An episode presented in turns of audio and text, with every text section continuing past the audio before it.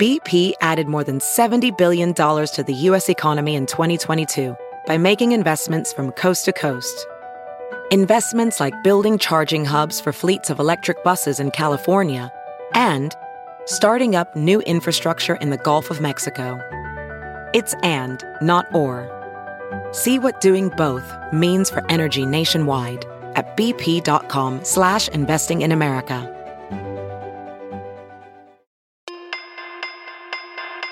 I feel like a lot of people are not quarantining due to not knowing what the results are. CVS Health tells Contact 6 under current demand, it may take at least five to seven days for people to receive the results. It has been 15 days.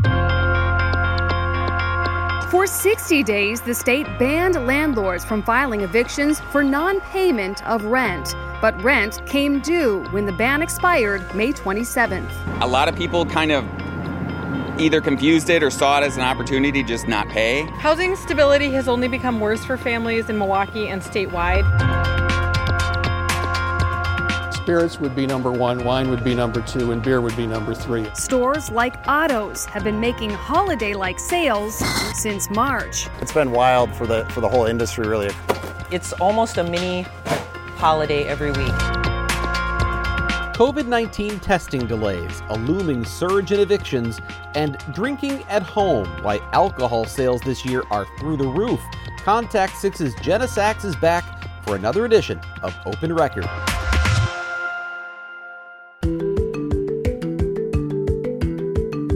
From the Fox 6 studios, this is Open Record. I'm Bryan Polcyn here with my colleague Amanda St. Hilaire. Good morning, Amanda. Hi, Brian. We are recording this episode on Wednesday, July 22nd, for release on Thursday, July 23rd.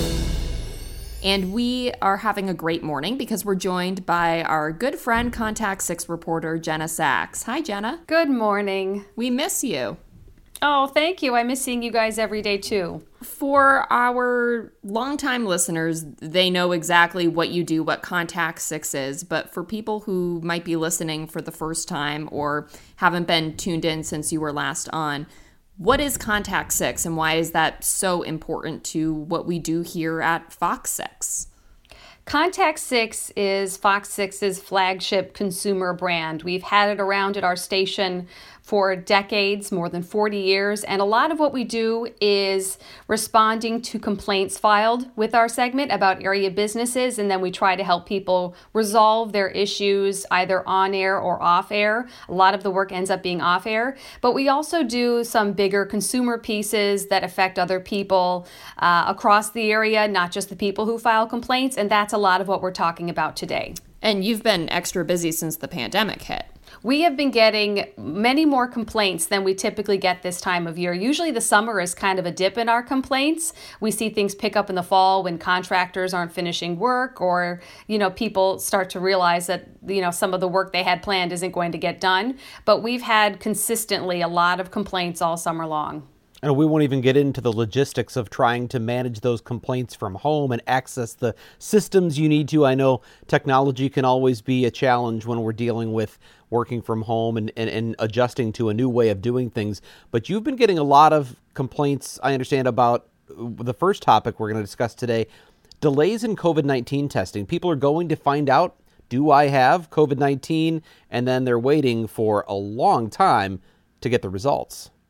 That's true. So, this story started when I was contacted by a woman named Penny Miller who lives in the Kenosha area, and she went to a CVS to get tested after she had been experiencing some symptoms, and her doctor recommended it. And she contacted us after it had already been two weeks since she had been tested and she hadn't gotten the results. And she also referred us to her nephew and his girlfriend, who had also been waiting more than two weeks for the results of their tests.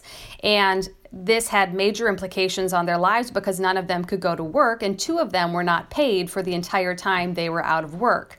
So we looked into what was happening, and what we found when we spoke with CVS Health is that there is a nationwide demand for COVID 19 tests. The demand is soaring, and that's led to a delay with its lab partners. Most of them are located out of state, resulting in backlogs. And they tell people when they get these tests, or they were when Penny got them, that it would be about two to four days. Now, it ended up being 16 days, maybe 17 days before Penny was able to get results, and we helped her to get them. So, who knows how long it would have been if we hadn't stepped in. And now CVS Health is saying, you know, it may take at least five to seven days. And so, we spoke with the Department of Health Services in Wisconsin. They acknowledged this issue. They said people should ask Are my test results being shipped out of state? This is an issue for major pharmacies like CVS, Walgreens, Walmart that rely on these labs out of state. And DHS said, you know, it's best to go to these state run test sites because our turnaround time is less. But as we know, demand is increasing in Wisconsin for these tests as well. So I think this is going to be a continuing issue that turnaround times are not as quick as they would like them to be. There are differences for people who have severe symptoms or who are hospitalized, their test results might be prioritized. But for other people, they could be waiting longer to get their results than everybody would like them to be waiting. And when there are delays in getting results back, there's not only the personal issue that you mentioned, which is, of course, not being paid figuring out childcare, like being in a pandemic, isn't already difficult enough. But there's also the public health concern, right? Because not everybody, with those factors, with people being scared of not being able to get paid, a lot of people may not isolate during that time while they're waiting for the test results. So you potentially have someone who's out there who has a positive COVID 19 test but doesn't know it, spreading COVID 19. And that's a very big concern. We hear a lot about contact tracing. You know, we find out someone has a positive test and they're supposed to notify other people so that they can get tested or quarantine. And when people don't know if they have a positive result, they might be out in the community still. They may not have symptoms, they may be going about their life as usual. And we want these people to stay home. That's a big part of containing the coronavirus. And without these results coming in promptly, the chance of it spreading that way is much higher. Well, and as you said, it's not, I mean, even if you have the person who's waiting on that test be doing the responsible thing and isolating, if they don't know they're positive, that contact tracing isn't happening. So those other people they've been in contact with don't know to isolate. Even if the original person being tested is doing the right thing, those other people could be out spreading a disease they don't know they have. Yes, that's the exact point that the state was making. The state says if you go to a, a state run test site and you haven't gotten your results within five days, to call your local health department because you should be getting them within five days. And I spoke with the National Guard for this story who said, you know, right now, testing in Wisconsin is not outpacing lab capacity. It has in the past. That's not currently the case, but I think we're going to have to watch this closely in the next few weeks because demand is going up as as the number of positive tests go up.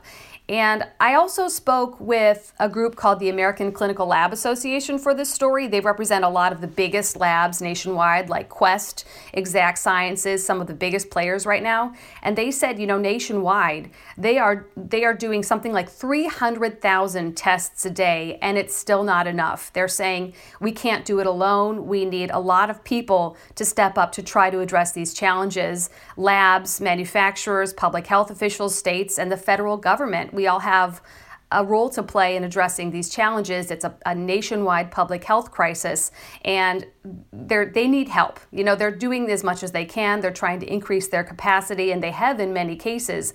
But it's hard to keep up with demand like this. Well, and taking a step back and looking at the bigger picture, what we've heard over and over from epidemiologists is that the the keys to opening our economy and making sure they stay open it well one masks but two robust testing quick results and contact tracing. So when someone's waiting 16 days for a test that doesn't just affect that one person's life or even their immediate circle in terms of the possible spread of the virus, there's an economic impact here too.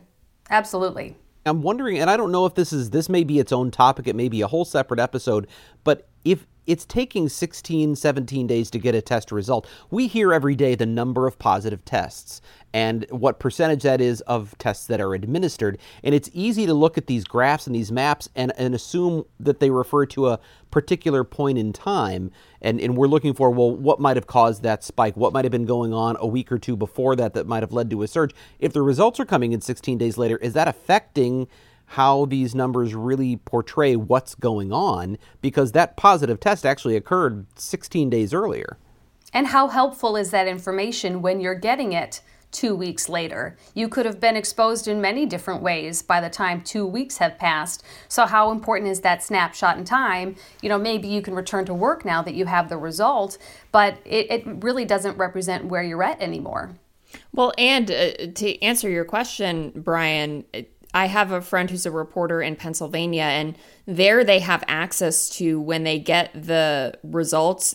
There's actually a way they can look up and see when those positive test results are from. So they're being reported on July 2nd, but the positive test result is from April. And that's not a a made up statistic. That's what's happening a lot of the time. So it's not just the delay in the person finding out about the test. There's often, in, in many states, a delay and then reporting them to the public. So what we're finding out about now could be a positive test from last month. And that's a great point to bring up because it sometimes it's easy to fall into the trap of thinking we are seeing what's happening in real time by looking at the numbers, but we're not. And I think Jenna's story about this is proof of that. Jenna, before we move on to the next subject, so we got a lot that you've been working on that we want to talk about, but I want to know do you, if, for instance, going to these state run sites or these National Guard operated sites, do you need an appointment? Can anyone go and be tested for any reason? Do you have to be showing symptoms? What is the state of that right now? It varies from test site to test site. Most do require an appointment. Some require symptoms, some require a referral from a doctor, others you can just drive right up. But those tend to have longer lines. And we have seen issues recently with people waiting in line for hours and then not being able to get tested because they ran out of tests. So there is high demand for this. The best thing is to try to make an appointment, but that can take time as well. And I think the reason some people turn to some of these places that have na- nationwide labs, you know, the CVS, the Walgreens, the Walmart, is because maybe they can get appointments quicker, but then the lag time on getting those results takes longer. So if you have questions, you can contact your local health department. A lot of these locations and resources are listed online. They're very easy to find. There's several of them now throughout you know our area they're available every day of the week. But yes you will probably need an appointment and you you should probably be prepared to wait. Jenna we've talked to you about evictions before. When the pandemic hit when people were losing their jobs there was a statewide moratorium on evictions. That moratorium expired on may 27th but there are still a lot of people who are out of a job or they've been waiting for weeks for unemployment to come through and that still hasn't happened. So, what have we seen when it comes to evictions since that May 27th expiration? You know, it's been really interesting because for 60 days, the state banned landlords from filing evictions for non payment. And in the month of June, the first full month after the ban was lifted, numbers did go up in eviction filings. So in June, in Milwaukee County and statewide, evictions were up more than 20%. And the Wisconsin Apartment Association will say, well, that's actually not that high of an increase when you consider there were two months that you could not evict. And that's true to some extent. And also in July, the numbers are not extremely high for evictions so far. And the reasons for that are a lot of things that have been happening behind the scenes. There is financial assistance available, there are unemployment benefits that several people have been able to receive, although others still struggle. Landlords are accepting payment plans, they're helping people pursue financial help. And also, very importantly, people in public housing still cannot be evicted under the Federal CARES Act, but that expires on Friday. So, the experts I speak with who help people in these situations say the housing instability issue hasn't gone away. It's actually becoming worse, but there are options available to people right now that aren't always going to be available. So, you know, families are struggling with a, a, state backlog in unemployment benefits, but there is other temporary help. There is some help with rental assistance, although uh, there's a waiting list for some of that uh, statewide funding that the SDC is handling, a wait list of like 27,000 people representing Milwaukee, Ozaukee, and Washington counties, all wanting $7 million in rental assistance the state has made available. So the numbers are interesting so far. It seems like some of the steps that have been taken to try to lessen the blow of what's happening are working. Now, experts are kind of saying this could be an issue for months, years to come as people start to lose some of the access they've had to help.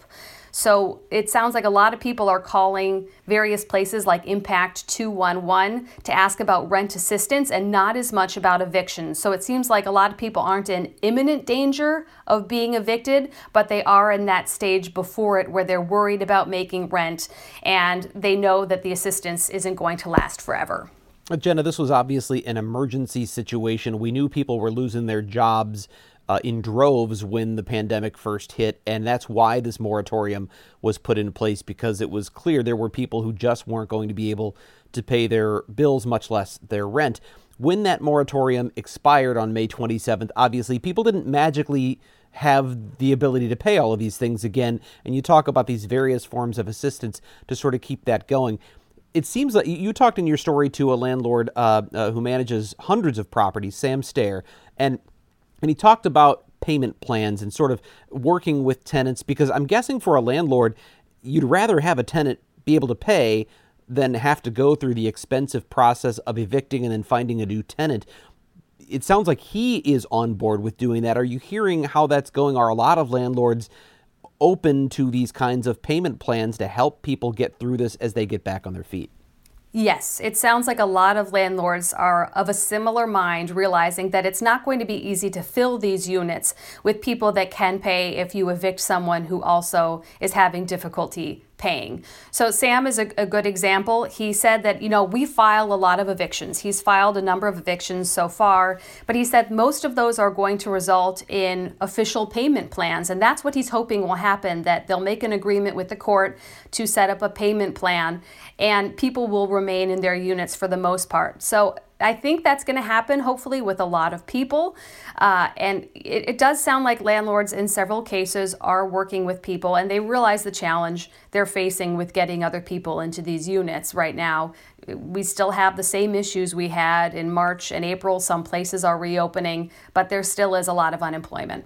Well, and with the moratorium on public housing evictions expiring on Friday, are, are we expecting that, Jenna, to be a kind of more of a trickle after that, kind of like what we saw um, with the May 27th expiration, where we started to see a rise, but it wasn't, you know, through the roof people being thrown out of their housing? Or is this expected to be a, a sharper increase in eviction issues? It's really hard to predict. I think a lot of people are still receiving help but these these funding options aren't going to exist forever. As we mentioned, you seven million in rental assistance to people in this area. Sounds like a lot of money, but there is a large waiting list already, as they told me, 27,000 people waiting to get some of that money, and that number is going to grow after this moratorium is lifted on people who are in federal you know public housing situations. And from from speaking with you know the people who represent a lot of people in these difficult situations people from legal aid society legal action wisconsin they tell me that quite a few people in our community more than the nationwide average have subsidized housing in milwaukee. So there will be quite a few people. And i have been looking through court records from eviction hearings. There have been some evictions filed where they ultimately didn't go forward because it was determined the person was in public housing and they couldn't evict them at that point so we'll, we'll have to see. if, At some point, this funding is going to run out. A lot of deadlines are coming due, a lot of protections are being lifted. So I, I think it might be more of a slow trickle, but we'll have to see how this affects things in the months and years to come. If you're about to lose your house or that you're renting or your apartment, what can you do? What resources are available to you, especially given this information about wait lists? Well, thankfully, there's a lot of great organizations in town who can give you really good advice. You can call the community advocates, you can call Legal Aid Society, Legal Action Wisconsin, Impact 211, you can call the Social Development Commission. And the good news is, it sounds like there is space in emergency shelters right now. You don't want people to have to end up there, but it sounds like they're not overcrowded right now. There is room for some people to go there. But you, you hope it doesn't get to that point. So hopefully people can call these places, get the advice they need, and work with their landlords. Because a lot of landlords will say it's just about open communication. Let me know what's going on, let me know your situation, and then we can work on something together. Where you run into problems is often when you're not telling your landlord what's going on and they feel like they have no idea why you're not paying rent. So try to keep that communication open, especially if you have an understanding landlord. Well, Jenna, you have been dealing with some pretty heavy issues, just the ones we've talked about today. The kind of stuff that could drive people to want to drink. And based on the sales of alcohol, it seems that's exactly what is happening. Uh, from what you've seen, boy, are people uh, upping their at home alcohol consumption, huh? Well, people are definitely drinking more at home. There are certainly winners and losers when it comes to alcohol sales right now. Obviously, the losers are the bars and the restaurants. But when it comes to what's called off premise sales, the sales at brick and mortar stores like liquor stores, grocery stores, those numbers are way, way up. And it's interesting to look at how alcohol sales have changed because of the coronavirus. You know, it, when we did this story, we looked at numbers for mid June, and alcohol sales at brick and mortar stores nationwide were up 26% overall. And that's actually not the peak of their sales, it was actually earlier. I spoke with uh, one of the managers of an Otto store who said, our, it was like Christmas in March, it was Christmas in April, May, June, July. It just kept being like holiday like sales and they're happy about it, but they're also a, a little tired. Um, but spirit sales were up 35% nationwide, uh, wine up 26%, beer up 21%, and people are buying differently. People aren't just going into the store right now and they're grabbing one six pack or one bottle of wine, they're buying in bulk. So people are buying boxed wine, they're buying cases of wine, 30 packs, 24 packs of beer, 1.75 liter bottles of spirits. So people are, are drinking at home. They're actually buying alcohol for cheaper and they're buying more of it. Uh, Roundy's said, you know, alcohol sales were up 40% since March. Discount Liquor, a big liquor store in the area, says they're double digit over last year. And Miller uh, or maybe I should say Molson Coors, said they stopped making kegs for restaurants and bars, and they can't make 24 packs fast enough. So I think it's I think it's really interesting to look at how people have changed their their buying habits, and I, I can't say that you know a lot of uh, breweries are doing better. They're not. I mean, their sales across the board are are not what they were. I mean, look at Molson Coors. They normally have you know, baseball stadiums to provide for and, and Summerfest and all these festivals, and they don't have that right now. But fortunately, these other sales that have increased at these stores have helped offset that, not entirely, but enough. They were really worried at Molson Coors at the beginning of all this, but people stepped it up when they were buying the, the big packs of beer. If you're the local brewer in Milwaukee who, you know, is making the double IPAs and the other craft beers. How, how are you feeling about these trends right now? Because all of these sound like they might favor the bigger companies. Absolutely. People, when they are buying right now, are sticking with the names they know. There's not a lot of experimentation going on right now. There's no sampling at stores. So the craft brewer, with the exception of Spotted Cow, which maybe they don't qualify as a craft brewer anymore, uh, they're not doing as well. I mean, tap rooms are closed. That's a big part of their their sales. The sales at restaurants and bars is a big part of that. So the craft brewery that sells a six pack, who may be launching some new flavors, some new options this summer, they're not doing as well. What's doing well is you know alcoholic seltzers, White Claw, Truly, big beer brands, uh, you know ready to drink cocktails. At one point in the pandemic, those were up 92 percent. Uh, tequila was up 70 percent at one point. So the smaller places that do, you know, uh, the, the craft beers, the cider beers, those aren't doing as well. And I wouldn't say everyone's doing well. I mean, they're still suffering from the lack of other sales. But, you know, thankfully, I don't know thankfully that might be the right word, but for their, their bottom line, it helps that people are buying more for home.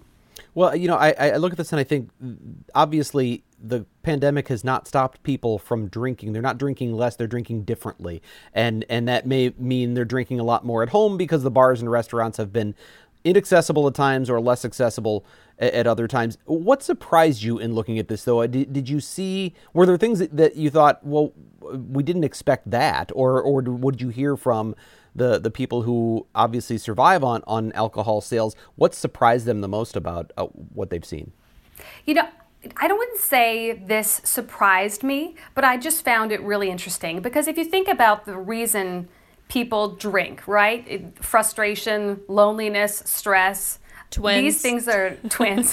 These things are in abundance right now. And so it makes sense that people are still drinking and they're drinking at home. And if you talk to people casually, a lot of people joke about drinking more. There have been some studies that have come out and surveys where people say they're drinking more at home than they would be otherwise. But, you know, people are bored and they're stressed and they're lonely. And I think it makes sense that they're they're drinking more at home just to have something to break up the day or something. well i think different. for a lot of people it probably replaces the the socialization the loss of that you know bellying up to the bar if nothing else they can they can socialize at home with family or maybe they're doing these zoom happy hours i know a lot of people who are doing still regular zoom happy hours as groups because it's the way to connect with others and and for many alcohol is a part of that Right, and people are going to bars now. Let's let's not imagine that people aren't, especially in other parts of the state outside Milwaukee County. They are going back to bars.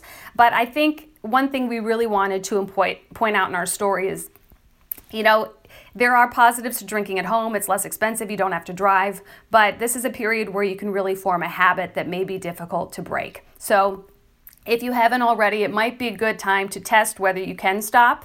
You know, go three, four days without having a drink. See if you can do it without too much difficulty. And if you can, that's a good sign. But this is a period where people are alone, they don't have people monitoring their habits, and you can develop habits without people knowing. And, and we should mention, you know, not to go too much off the dark side of this, but there are issues that can arise with drinking. There can be abuse situations. There can be a lot of issues in the home that can arise from drinking at home more.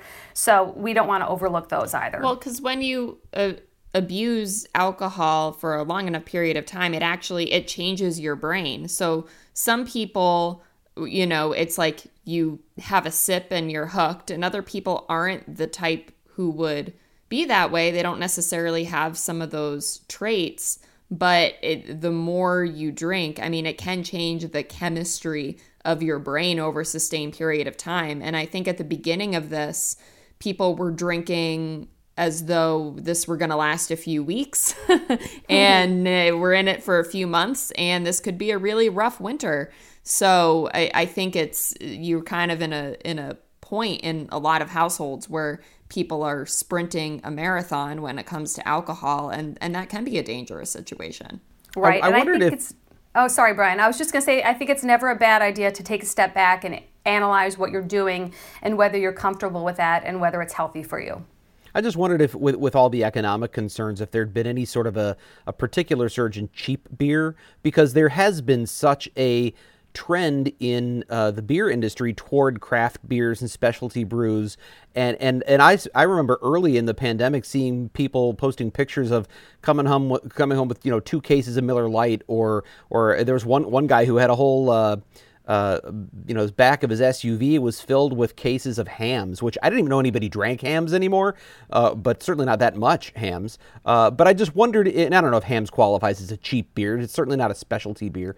I just wondered if there'd been any sort of a particular trend in the kinds of alcohol people are consuming because of the cost. Yes, the answer to that is yes. People are buying those familiar brands, which includes Miller Lite, which is cheaper than a craft beer, for example. So, yes, people are returning to the names they know, some of the cheaper brands they know, uh, because they're also being cost effective. So, you are you hit it on the head. People are are going back to a lot of those cheap beers that they can buy in bulk, and you know it's it's been good for places like Molson Coors. I can tell you that. I I don't think the. Uh the stresses of being at home are going away. And as always, Jenna, when whenever I talk about feeling stressed, I, I feel guilty immediately when the words leave my mouth because you have twin two year olds and a four year old at home. but I, it will be interesting to see how the way people handle that stress changes because as we get into the winter months, I would expect that we would see different trends in how they do that. Right. I don't know about you guys, but I do feel like it's getting harder. It, it, it's getting harder to be at home, to not have the socialization every day. I'll admit that. And you know, we're not going back to the station for the while for a while. We're all working remotely for the foreseeable future. And that's hard. You know, you have to go out of your way to talk to people. And sometimes I just ask my husband, "Can you stay home?" today so I have someone to talk to today. Um, especially yes, we have such a social job. We're talking to each other all day long, and now we're all you know sitting in our own rooms. So I I understand it. Being this time of year and being able to still get outside and go for walks regularly, I'm probably walking around the the neighborhood two to three times a day, whether it's with the dogs, with my wife, with the kids, which uh, that's a healthy thing, right? That's good. But then you wonder when it gets to be, uh, you know, 10 below zero with, uh, with you know high winds and blizzards am i really going to be able to get outside? So I, there is that that fear that when the weather turns as we know it will in wisconsin if this is going to be that much more difficult because you won't have that sort of ability to at least get outside and let off some steam which i think has been one of the saving graces of this summer is just the ability to be outdoors. Yeah the, the dread is definitely setting in. That was a good way to put it well, uh, we are, of course, going to be continuing to bring more of these twice weekly episodes of Open Record to you as we cover the COVID 19 pandemic and so much more. Uh, Jenna, thank you for joining us. We'll have Contact Six, of course, back as a part of these episodes from time to time as we go on. We know you have a lot of work to do, so thanks for taking the time to, to join us on the podcast this morning. Anytime. Now, if there's a topic you want us to discuss on Open Record or an issue you think we should investigate, we want you to send us an email, but I have to take a moment to explain something. Uh, we have been sold, our television station has been sold twice in the last, what, six months, guys? Um, maybe, maybe twice in the last year, I guess. Um, and in that process, there's been, been a lot of technological transition. And so our email accounts have changed, a lot of things have changed. And so we've been telling you to send emails to the investigators at fox.com, which used to be the investigators at fox6now.com.